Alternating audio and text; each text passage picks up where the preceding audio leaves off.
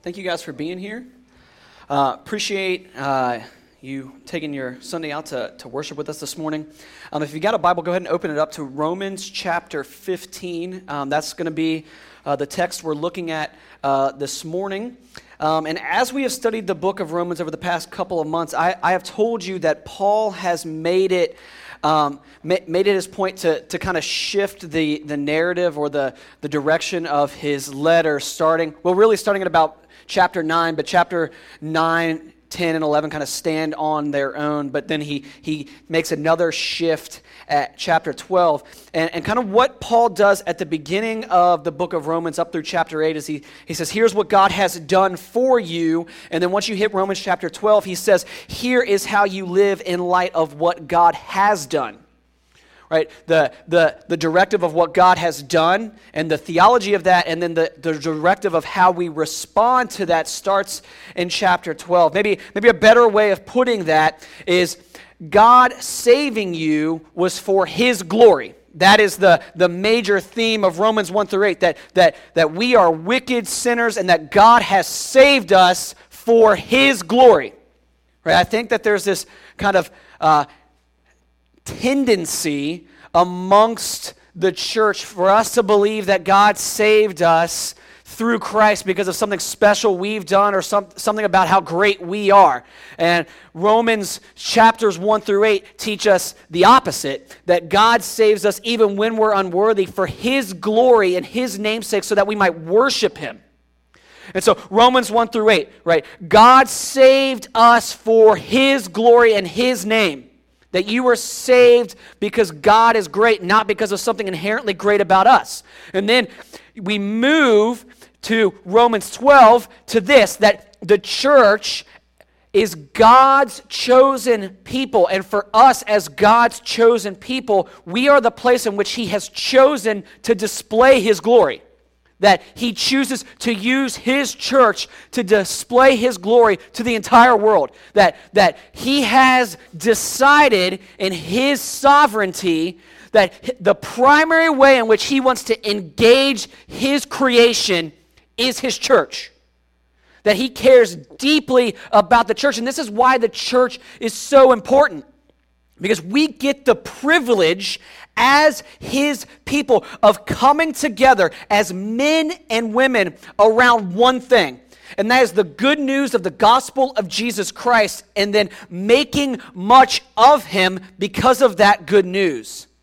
And in doing that, there are some directives on how we might live to make much of him. There are some commands on how to do that and how the church might bring him glory and bring honor and, and attention to his name so that the world might see Jesus for who he truly is and they might worship him. That, that's what the church is supposed to be about. I, I know, you know, I'm, I'm getting ready to already go off on a tangent here, but let me, let me just listen to me here for a second. I know that there is a tendency for us to have grown up or have attended, or even within this church, to at times think that the church has lost, right, what it's really about. Right? Uh, my church back home was about money, or my church back home was about the pastor, or my church back home was about this certain ministry they had. But in reality, right, here I am to tell you is that even in those instances where a church may have lost its way, Jesus still cares about what is going on there, and we are called to be agents of change within that body in order to make much of Him. And so the last couple of chapters have heavily focused on this idea of how do we, as God's people, chosen and loved, respond to that love and then make much of him, right? And so we saw in chapter 12 this call to be countercultural and love your enemy. And then moving into chapter 13, right, to, to love our neighbor. And we talked about how, how Jesus is pretty clear that when he tells us to love our neighbor, he means everyone, not just those we like or get along with, but truly everyone. And then the last two weeks, right, when we were in, in Romans chapter 14, we saw this call on how we as the church are called to love one another and what that looks like, right? And he had some specific instructions both for those that would be considered weak in the faith and those that would be considered strong in the faith, right? And to the weak in the faith, his charge was to, to stop judging, to stop being so judgmental and, and to not judge someone and condemn over matters of personal preference within the church, and instead, if even necessary, be quiet and not speak up. And then to the strong, his charge to them was to stop living selfishly, to, to be willing to surrender your freedoms for the sake of unity within the body of Christ because there's much a lot more at stake here than being right or wrong on a particular issue of theology or preference within the church but that what's at stake here is the unity of jesus' bride and so when we arrive at romans 15 we have two chapters remaining and what i want us to notice over the course of the next two sundays is this if God designed you, if you if you consider yourself a follower of Jesus here this morning, right? If God designed you to live in community, which is what the church is supposed to be. If God designed you to live in community, and in that, if that community is meant to be a group of people that display the glory of God in the gospel, then there should be something distinct about us.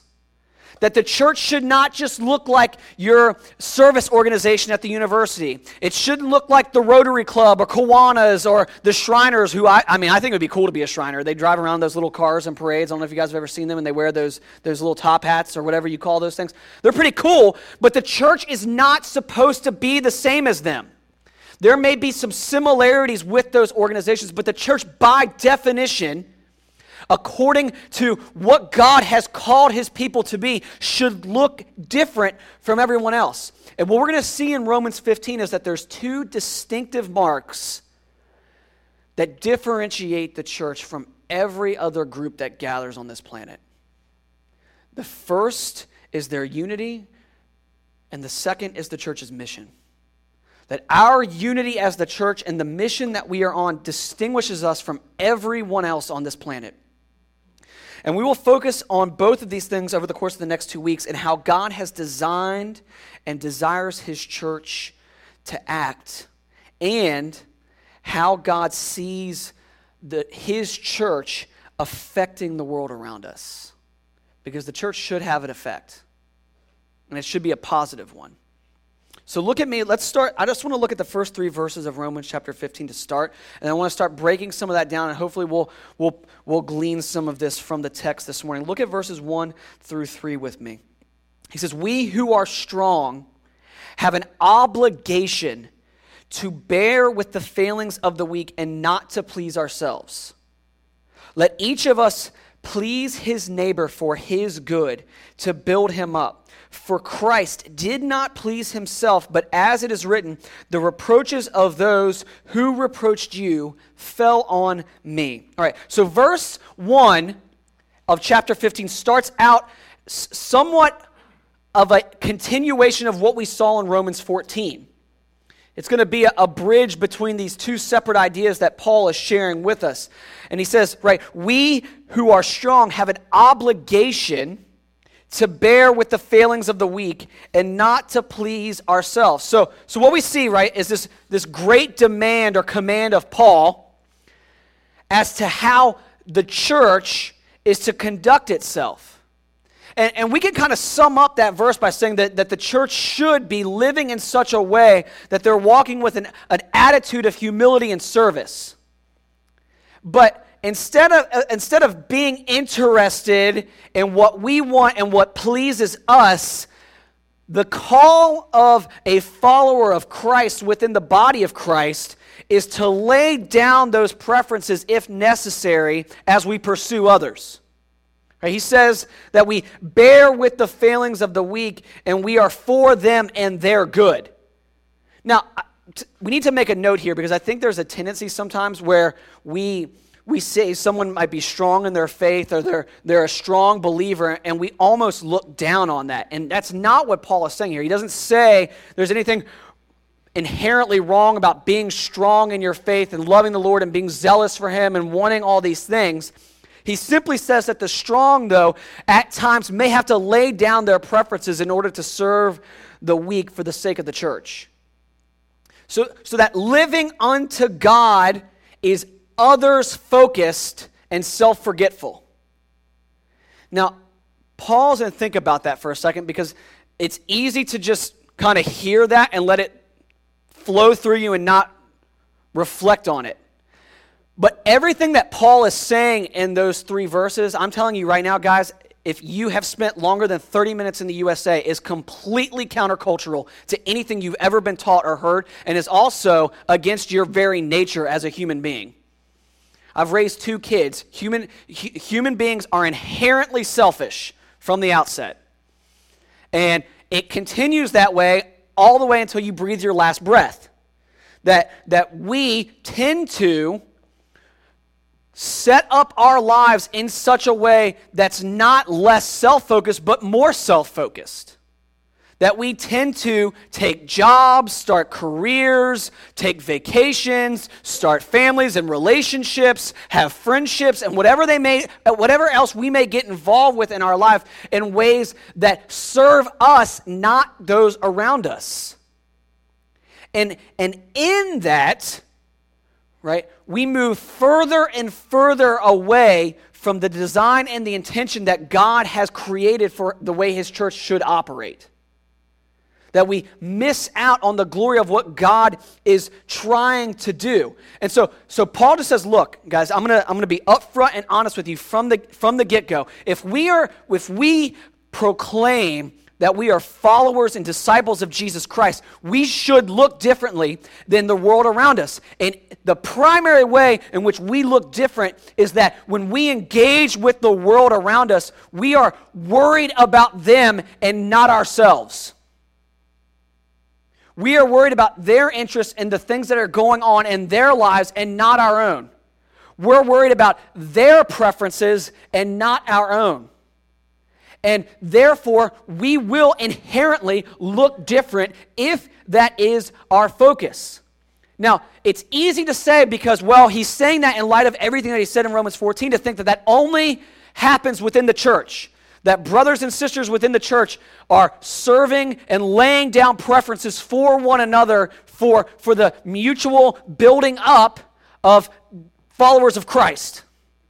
And I would say, yes, but if you look at verse 2, Paul adds to that, right? He says this Let each of us please his neighbor for his good to build him up. Meaning that this call to surrender your preferences and pleasures is not just for the person who's sitting next to you here this morning or who's in your community group or might be in your Bible study or is a, a friend that, that loves the Lord that you've been close with for some time. It's also for the person who sits next to you in class or works for you or comes into your place of business or lives next door to you or you see walking around town or you meet in Starbucks or whoever it may be. It's everyone. I shared with you weeks and weeks ago that Jesus' definition of neighbor is anybody and everybody. Right? His parable of the Good Samaritan was a teaching that your neighbor was anyone, including people you don't like, because Jews and Samaritans did not get along. They hated one another. The way that a Florida fan hates a, a Florida State fan, that kind of hate. That in this scenario, right, if UF is the guy who got beat up, the Seminole's the one that took care of him. Right? That's the, the type of illustration that Jesus is using to describe who your neighbor is. Right? And so, in order to see Christian community built properly, whether in this church or any other church, or whether it's this ministry or some other ministry in this city, in order to see that community grow centered around Jesus and his gospel, his disciples must commit to growing in grace and surrendering pleasures for the sake of both those inside the body of Christ and those outside. Right, what Paul is asking the church at Rome to do, and, and subsequently us some 2,000 years later, is stop worrying about yourself so much. Stop being focused on what you want and what you need all the time. And start worrying about others. Now, let me let me dig at that a little bit, right? I know inherently some of you in this room already don't like me. Right? Because because we're talking about this. Right? But I do no justice to God or his word if, if, if we don't dig at this a little bit, right? When, when, when Paul is saying, right, that we surrender our pleasures or our preferences, he's talking holistically about life. Right? He's talking about your finances. Right? Believe it or not, guys, I know you've been t- maybe taught differently growing up, but the goal of life is not to accrue as much money as possible and then use that money to serve your needs and your wants. That the goal is to use that money that God might give you to steward it to glorify God by serving others. You want, you want proof of what God thinks of money? Turn over with me to John chapter uh, 12. This is, one, this is one of those fascinating moments of Scripture where I love it because even the disciples don't get it. And yet there's this really godly woman who does, right? Look at this story with me. Six days before the Passover, so we're talking six days before Jesus is, is going to be crucified. Six days before the Passover, Jesus therefore came to Bethany where Lazarus was, whom Jesus had raised from the dead.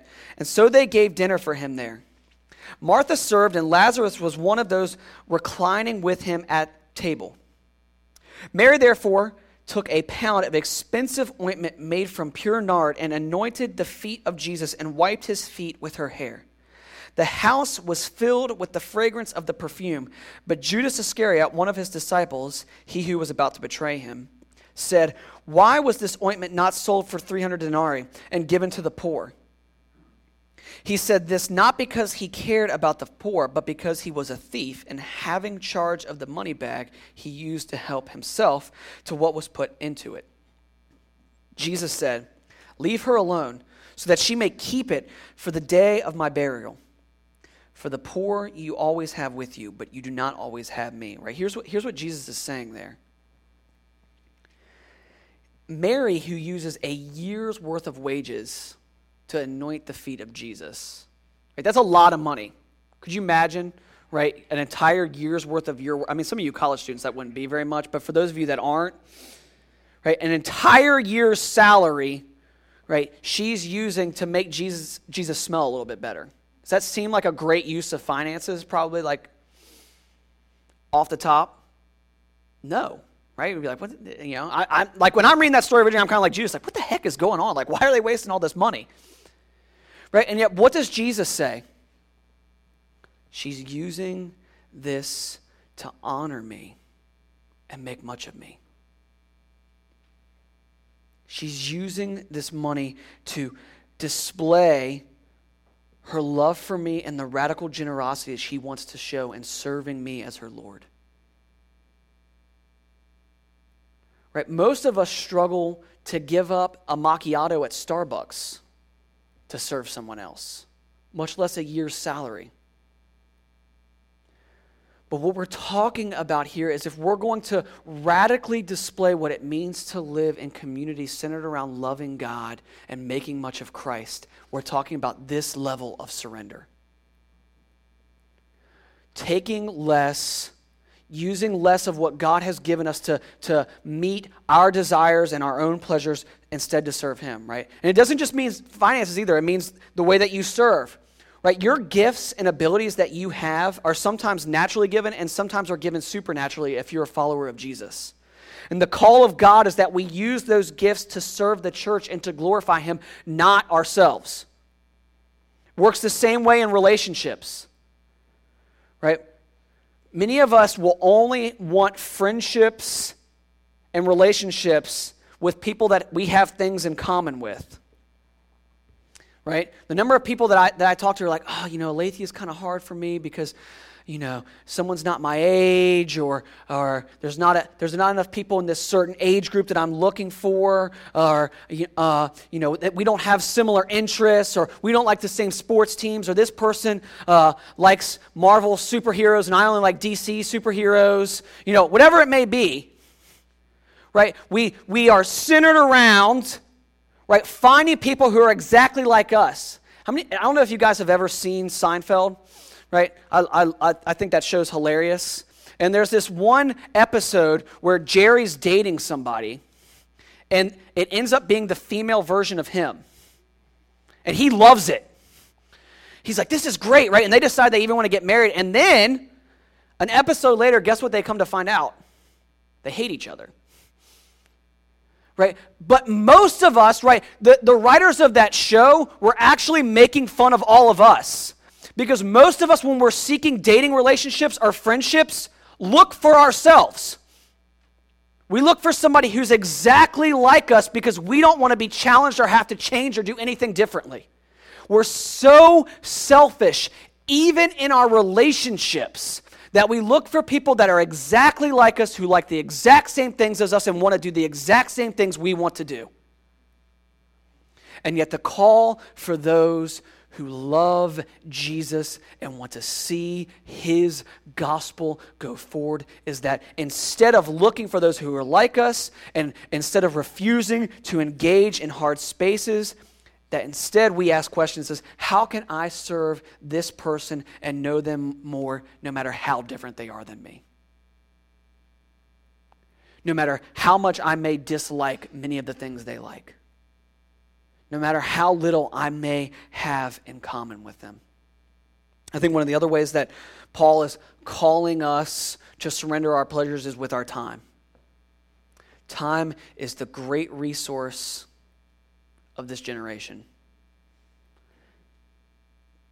As a species of human beings, we have never been more efficient than we are currently. And we've never had more time for free, more free time than we do now. And yet we are the busiest and most overworked people I have seen in the last 30 years. Now, I've only been here 32, so. Guys, my grandparents grew up without a microwave. When they first had a telephone, they had to ask someone else to connect them. If you wanted to order something or get something that wasn't in stock at a store, you had to wait for that store to order it and then deliver it to that store. And then you still had to go back to that store and get it instead of having it brought to your door. If you wanted to get somewhere, you rode a bicycle, got a ride from somebody, or walked. We have more conveniences and more things that have freed up time for us than we've ever had. And yet, over the course of time, I've seen less and less and less willingness for people to want to give up that free time that's been freed up by their phones or by their car or by whatever else it may be to give to serving the Lord.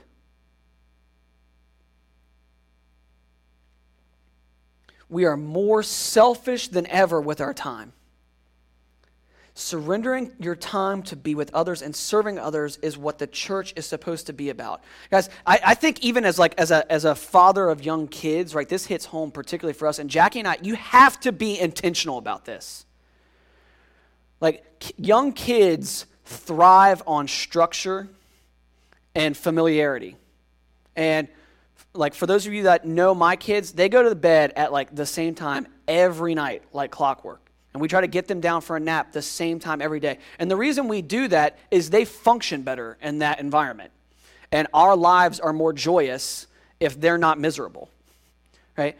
But one of the things that Jackie and I are particularly intentional about is that our kids' schedule will not disrupt our ability to do ministry. If we have people over to our house for dinner, or if we have a community group event to attend, or something else that the church is trying to do to serve either people in this church or outside this church, if it means our kids stay up past their bedtime and are grumpy the next day, then we deal with it. If it means our kids aren't doing something they want to do, then we deal with it right? That we're willing to surrender that time and the way we want our family to primary function in order to serve Jesus and his church and reach other people. What Paul is asking of us is difficult, but we can't have true community and truly be on mission for his kingdom if we're unwilling to do so. I'm telling you right now. If not, we'll continue to put on a mask and fake church. We are called to make much of God by, by surrendering the pleasures of this world for the sake of glorifying Him. And I love how Paul, you know, he, he, he knows he's asking something pretty serious of the church here in Romans 15. So what does he immediately do? Right? When you get to verse 3, he reminds us, like, hey, I know that everything I'm saying to you sounds really difficult and frustrating. But guess what? Jesus did all of that for you. Right, look at verse 3. He says, For Christ did not please himself, but as it is written, the reproaches of those who reproached you fell on me. Right, he's quoting from Psalm 69 there. And in that psalm, you have a righteous man, King David, facing mockery, and yet does so and surrenders to that mockery for the sake of the glory of God. Now, he asks God to deliver him, but he says, God, I will continue to face this scorn and this mockery if it means that you might be made much of and you might be glorified. And what Paul is saying here is that Jesus, even more so, is the better David who surrendered his preferences for our sake and the Father's glory. That Jesus did not consider, as we read in Philippians chapter 2, equality with God in the throne room of heaven of something to be held onto, but instead emptied himself out as a form of a servant and took on human flesh. And then not only did he, as God's son, put on human flesh, even as the creator of all things, but then surrendered himself to death, the point of death on the cross. The most horrific possible execution that you can imagine the most demeaning form of punishment that anyone could face at that time in human history. Jesus did so so that he might take on our shame and our mockery and our guilt. He surrendered everything. That this is the pattern of what God does. He surrenders in order to save. And Paul is saying, like your Savior and King, if you proclaim to be a follower of Jesus, the call for you is to surrender and display his glory. Now, Paul takes a quick break when you get to verse 4 to explain why he would even share from the Old Testament scriptures. Right, read verse 4 with me. He says this For whatever was written in former days was written for our instruction, and that through endurance and through the encouragement of the scriptures we might have hope. I get asked from time to time as to why like we're so concerned about the Bible here at Aletheia, why the, the pastors and the elders care so much about biblical truth and, and being loyal to the Word of God, and why we hold to things like biblical inerrancy and the primacy of Scripture, and why that's so important for any ministry, in our opinion. Paul answers that question right here. Right? He says, Paul's basically saying, I share the Word of God, the Bible, with you for some very specific reasons and purposes. Right? That the Bible teaches us, right? He says there that it's written for our instruction, right? And he also says that the Bible was written in the past but is effective for instruction today, meaning for us today in 2018, the Bible is still relevant. That what was told to the church some 2,000 years ago is still relevant for us. We still struggle with the same things. We have the same issues. We have the same pride, the same selfishness, the same problems. It might look slightly different culturally, but we still struggle with the same thing of not wanting to live unto God. That the Bible is still important because it's relevant. And then lastly, right, and this may be the most important, that not only is the Bible there for instruction and not only is it still relevant, but it's also for our encouragement so that we might endure. That what God has given us in His Word is designed by definition to remind us of who He is and where our hope lies. This is why we should not only be in the scriptures as a church, but also personally seeking to hear and be encouraged by God and His Word. Guys, the most important thing you'll do any morning when you get up is to open your Bible and, and just quietly read and listen I, I, promise you that as someone who's been following Jesus for almost 13 years now, there's nothing more life giving than that. There's just not. Because daily, I am surrounded by culture and people and my own sinfulness that speak and whisper lies to me about how life is. And the way I'm renewed and corrected and given hope is by opening His Word so that I might be given instruction, so that I might be encouraged. And that when I'm in a season of difficulty and trial, I know where my hope lies, and therefore I'm encouraged to endure all the more. Guys, that doesn't come from your iPhone. It doesn't come from your favorite sports team, it doesn't come from your favorite author, doesn't come from your own natural ability. It comes from the Word of God and what He's promised to us. And this is why Paul quotes it, and this is why we care so deeply about the Word of God here. And will unashamedly continue to minister that way. Now, when he gets to verse 5, he's going to he's to he's going to shift again, right? The first 3 verses he's kind of given this charge of hey, life in community is about you surrendering your preferences and pleasures for the good of everyone else. And then look at what he does when he gets to verse 5. He says, May the God of endurance and encouragement grant you to live in such harmony with one another in accord with Christ Jesus that together you may with one voice glorify the God and Father of our Lord Jesus Christ. Therefore, welcome one another as Christ has welcomed you for the glory of God. Right, look at that carefully. Notice what Paul is doing. He's praying for them. You notice that? In this letter, right, he's been giving them instructions and teaching them and doing all these things. And then, then all of a sudden, right, he just, he gives them, he says, hey, remember how important the Bible is. And then he immediately breaks into prayer for them. Right? He's just given them instruction and told them to serve. And then he starts praying that they might do so. He says, you, you, you as the church, the bride and body of Christ, need to live in harmony and unity, serving one another. And then he begins to pray that prayer for them. May God give you endurance and encouragement so that you might live in harmony with one another, in accord with Jesus. That together you might, with one voice, glorify God. Now, this, this is where I want to pause. Because everything we've been reading over the course of probably the last month and a half hinges upon our understanding verses 6 and 7.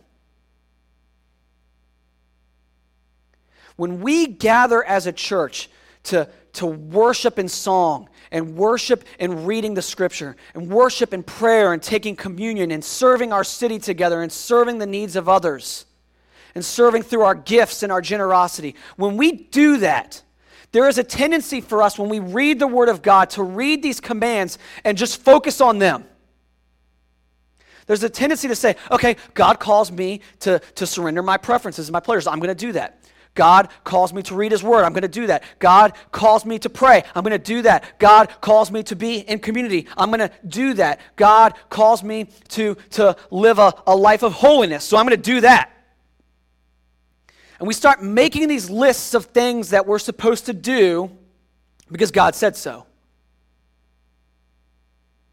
But notice that even in his prayer, Paul reminds the church at Rome of why it is so important to not just live in community and unity with one another, but why they do so in the first place.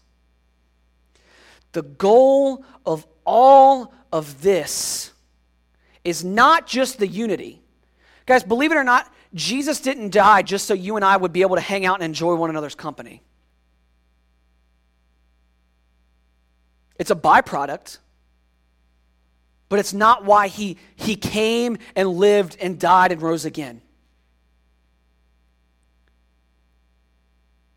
The goal of unity and living unto God in community is that together you may, with one voice, glorify the God and Father of our Lord Jesus Christ.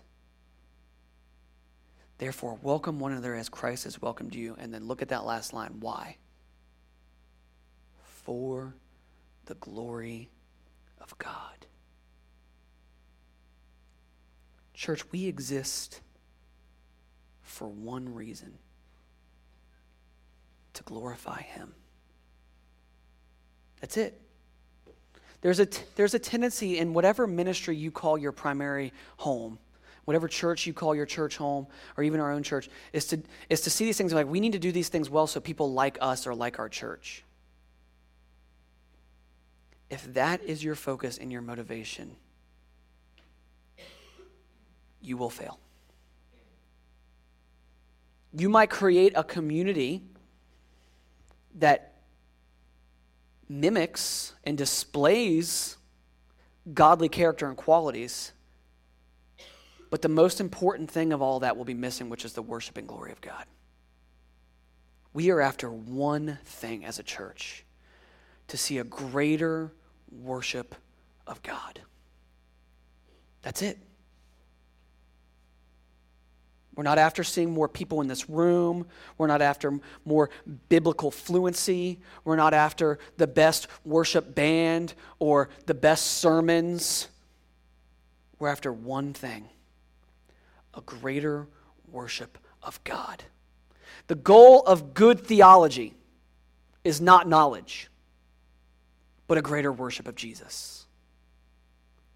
The goal of good worship music is not to have our ears enjoy the music, but a greater worship of Jesus. The goal of gospel centered community and unity in church is not the relationships themselves, but a greater worship of Jesus. The goal of friendship is not relational harmony, but a greater worship of Jesus. The goal of marriage is not to satisfy your loneliness or to make you complete, but is for a greater worship of Jesus. I am convinced that the church's biggest problem is not an issue of obedience or the way we practice our faith. Because most churches I have interacted with including ours here, seek to know the Bible, to know God, to, to know one another well, and to obey Him. Most churches do that. I would say it's the exception to the rule for churches that don't seek to do that, not the rule. Maybe not, maybe not perfectly, but the intent is there. But I'm convinced though, though that, that though we do them, those things in and of themselves, seek unity, seek gospel centered community, seek, seek to honor God with preaching the word and knowing the Bible and praying, and all the list of things we believe a church should be doing, that we often are using them simply as a means to an end and not as a means in which to increase our love and attention and affections for Jesus. Paul makes sure to make it clear to us here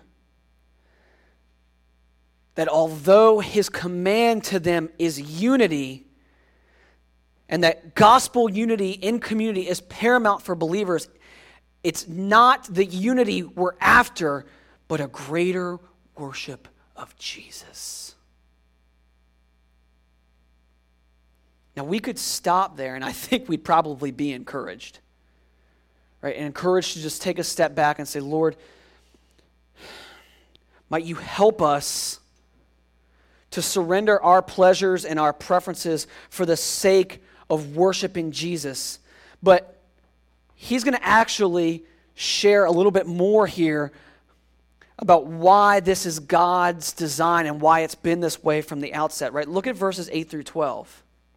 He says, For I tell you that Christ became a servant to the circumcised to show God's truthfulness in order to confirm the promises given to the patriarchs, and in order that the Gentiles might glorify God for his mercy.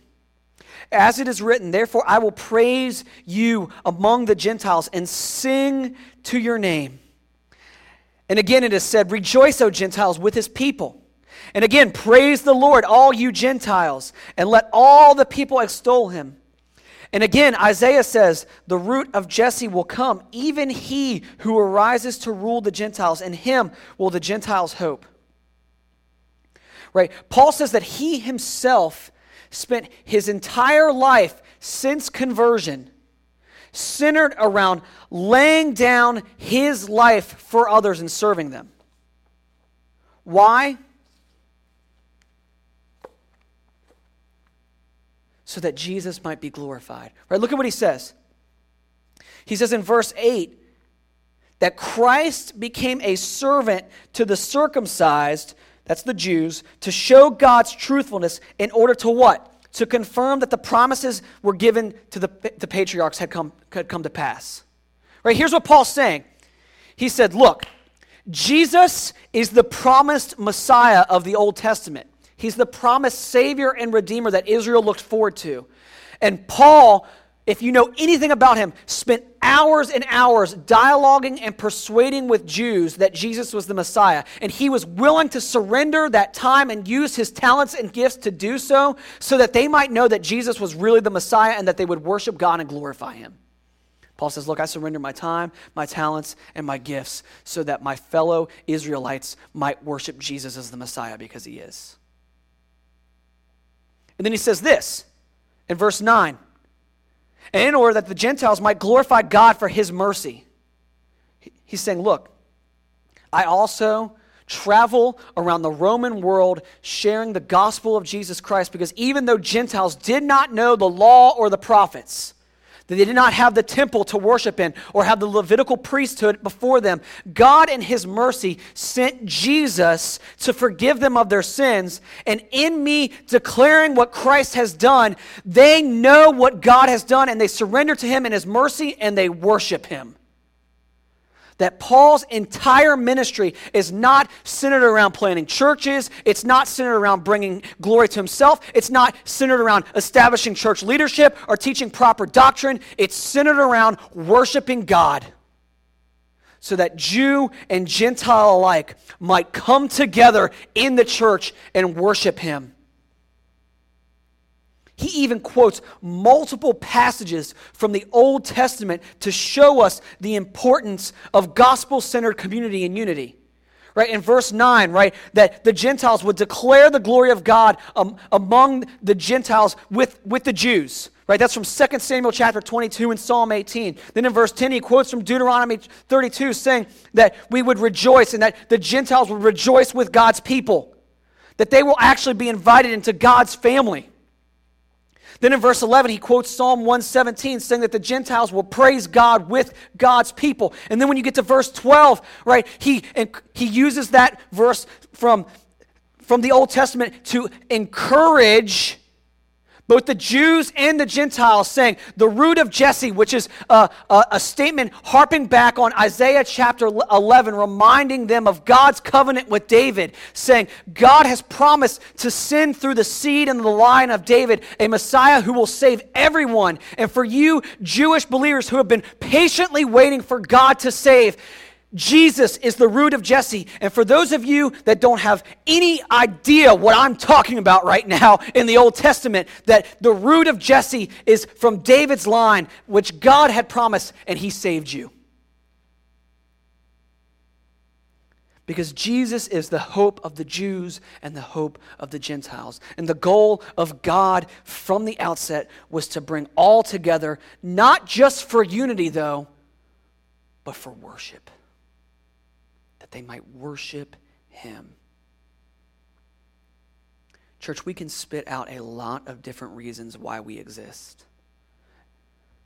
Every church, even in ours, has a mission statement and has core values. We we exist to know God. We exist to be in community and, encourage one another. We're, we're passionate about community. We're passionate about evangelism and reaching those who do not know Jesus. We're passionate about biblical truth here or serving the poor or doing overseas missions or whatever 100 different things different churches kind of list as their core values and things they care about. And those are good things. So re- there's a reason why our church even list some of them that we care about and we value here. I want gospel centered community. I want to be a part of that. I long for that as a follower of Christ.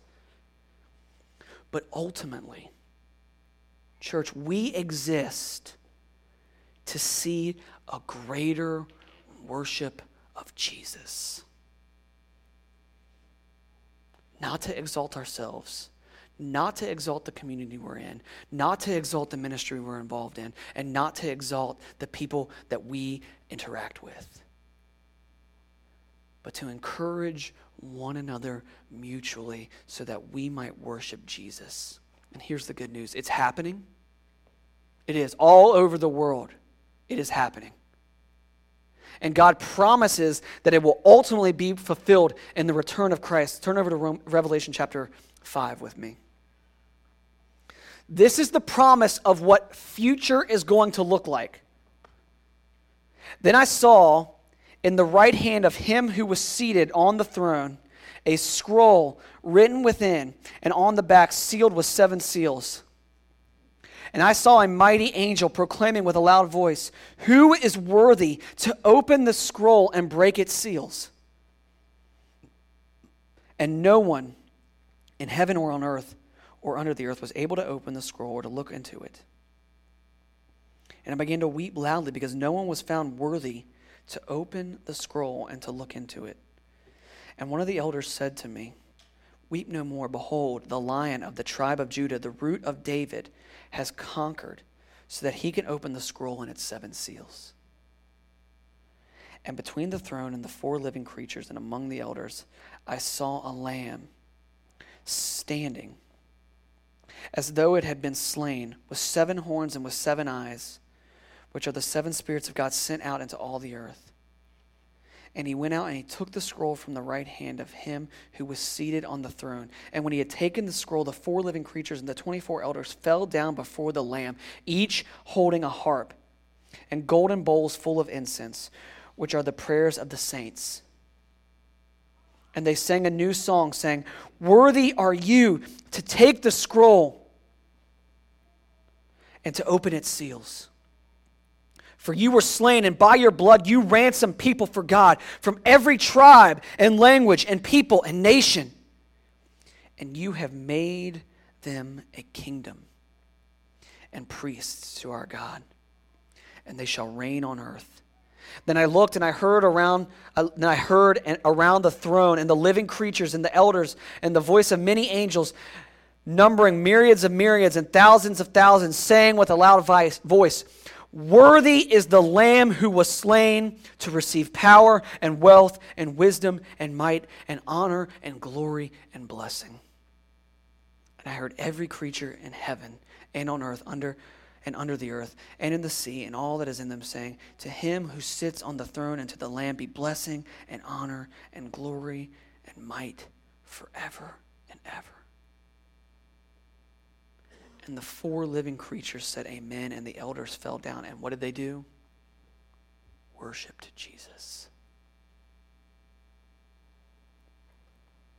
I have one hope for us today, guys.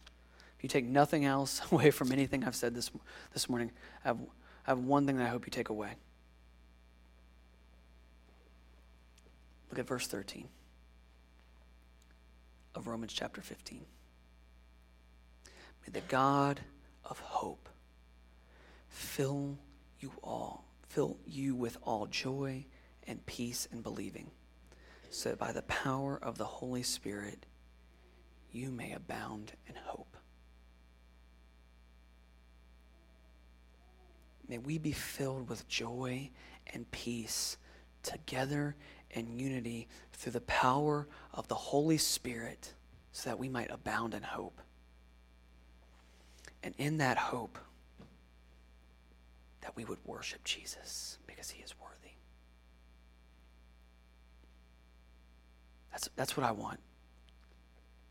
Right, 20 years from now, if I'm still living, I don't want to, I mean, I'll, you know, if you've got a family, I'll be excited for you. If you've done well in life, I'll be excited for you. But you know what I want more than anything for us? I want you to have a greater love for Jesus. I want that to be your story. I want that to be our story as a church. That we love Jesus more today than we did yesterday. And that we'll, leave, we'll love Jesus more tomorrow than we do today and that we'll worship him more tomorrow than we do today. And we'll be more excited about him tomorrow than we are today. And that we'll make much of him in song and in our reading of the scripture and, uh, and in communion and in prayer because he is worthy. There is none like him. We gather for one reason that's to make much of Jesus. I'm going to pray that we might, by God's grace, see Him move in our lives so that we might do so. Let's pray.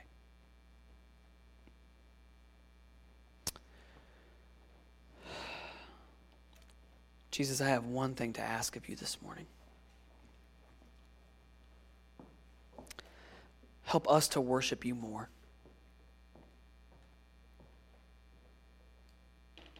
That we might, through community and unity and mission, see a greater worship of you. That's why all this exists, Lord. Not to be some great church or to have it all together, but Lord, to worship you. Because there is none like you. There is none that would surrender to the point of death, even death on a cross. The way that you did for us. So, God, as we sing this morning, Lord, as we take communion, Lord, help us to one, just to quietly during communion confess sin and ask that you might move in us. That you might forgive us of our sin, and then, Lord, that you might drive us to be even more thankful for what you did for us. Because though our sin is great, your grace runs greater still. And may we worship you in prayer. May we worship you in song. May we worship as we meditate on Scripture. We, may we worship as we share the gospel with others. And Lord, may we worship you in the way that we serve others. And Holy Spirit, if we ever step out of line and are doing those things, but doing it for our own glory, our own self help, Lord, might you convict us so that we would repent of that and return to worshiping you. And might you give us the strength and the encouragement to do that with one another. God, thank you that all of this is possible because of your Son and what he's done for us. We love him. And I pray that we might love you more. And I ask this all in Jesus' name.